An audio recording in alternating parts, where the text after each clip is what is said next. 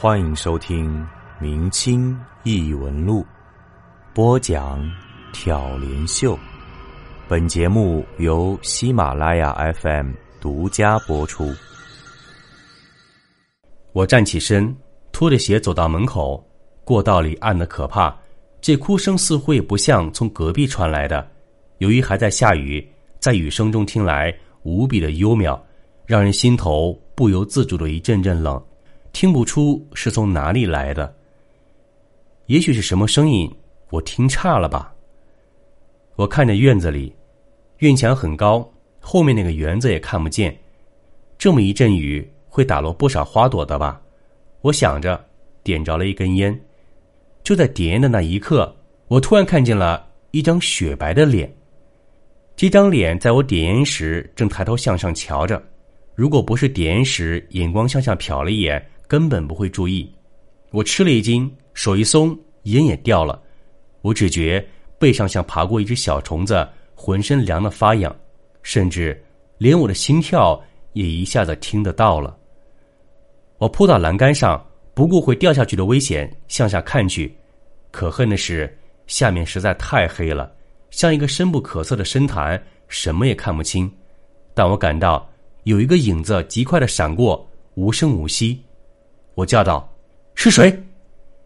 没人回答我。我正想跑下去，只觉得有人抓住我的手腕，我吓了一大跳，回头一看，是表舅。表舅，下面有人。别去。他说：“他的脸也白得吓人，不带一点血色。他只穿了一件单衣，看样子是刚从床上爬起来的。下面有小偷。”表舅还是抓着我，他小声道：“没有人的，别去。看，二宝也哭了。”这个理由并没有说服力，我有点诧异的看着他，似乎他知道下面有人的，也许。是他情人吧，不是光明正大那种。我有点自作聪明的想。楼下暗的没有一点活气，空气也像要结冰。不知不觉在表舅家住了一个星期了。我是看到自己带日历的石英表时才知道这一点的。表舅家没有日历，真有点儿山中无历日，寒尽不知年的味道。这一个星期里，我有时干点家务活，有时就躺在床上看书抽烟，要不就做点饭菜。书快让我翻烂了，也快全背下来了。只是那个蔷薇园更让我好奇。表舅虽然不在家，二宝却整天跟着我，似乎怕我再去。表舅说过要让二宝带我去镇上看看大宝，却一直也没说起。那镇上治安不太好，我来的那天就听人说。一大早，有个小贩跟流氓起了冲突，被流氓杀了。表舅大概不想让二宝去那个地方吧，而我又不认识大宝。这一天天阴沉沉的，正午时还阴得像黄昏。我翻着那本诗集，迷迷糊糊中又看到了那两句：“最是梦回呼不应，灯昏月落共凄神。”也许是我的神经衰弱又犯了。心里烦闷的不行，总觉得像有什么事儿会发生。吃过午饭，表舅扛着锄头下地去了，二宝在楼下玩着一坨泥巴，不时斜眼看着坐在楼下走廊里看书的我，大概是怕我会偷偷去那个蔷薇园吧。如果我没有好奇心的话，这是十分平静和无聊的一天。我无聊的翻着书，然而。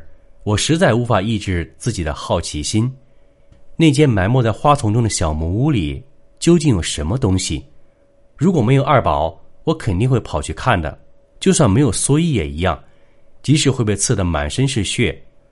可是二宝虽然弱智，却很执着，认准了什么，一定也不会放松。就算我上茅房，他都会在门外等着。我放下书，看着那堵挡住园子的墙。想象着许多年前的事儿。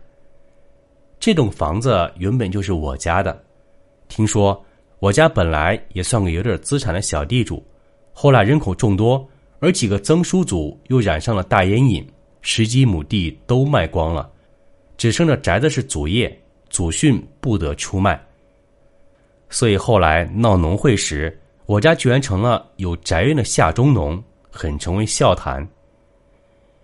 那堵围墙把后面的园子遮得严严实实的，一点儿看不到。最早时的祖先为什么把墙筑得这么高？当然，那个时候这儿不太太平。我小时候还听外祖母说过闹长毛时的事儿，当然，他也是听来的。这里地广人稀。周遭十里方圆就这一栋院子，当然要把墙修得高点儿、厚点儿吧。突然，我有一个十分可怕的想法：在那屋里会不会是个死人呢？二宝说是他妈妈，可他妈妈早就死了，生他时难产死的。我走下楼，二宝还在起劲儿的玩着泥巴，那些泥巴被他又拍又打，不成个样子。我喊了声。二宝，他抬起头看着我，两只手还抓着泥。我说：“二宝，去镇上多少时间？”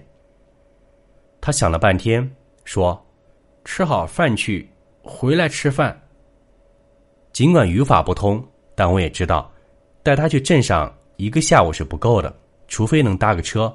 可这里的路也只是一条走出来的小路，拖拉机也不过一辆。我看了看柴房的门，门没关，不知道里面那扇门开着没有。我走到里面，那扇门上挂了一把大锁，看样子那天表舅是凑巧忘了锁门吧？因为我看见那天二宝出来时也没锁这扇门。我弯下腰，从门缝里向里望了望，里面依然繁花似锦，那些如火如荼的蔷薇几乎似是燃烧一样的怒放。蔷薇是种花期很长的植物，听说在广东、云南那一带，可以一年四季不断开花。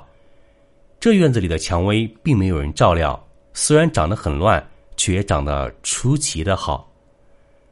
我直起腰，一转身，却差点撞到二宝。他鬼鬼祟祟的站在我身后，两只手也脏得像泥捏的，这让我又好气又好笑。我说：“二宝，你去里面。”你爸爸知道吗？我本来只是随口说说，谁知他的脸一下煞白，说道：“不要，不要，不要告诉爸爸！”一边喊着，一边向后退去。他的反应太大了，让我奇怪。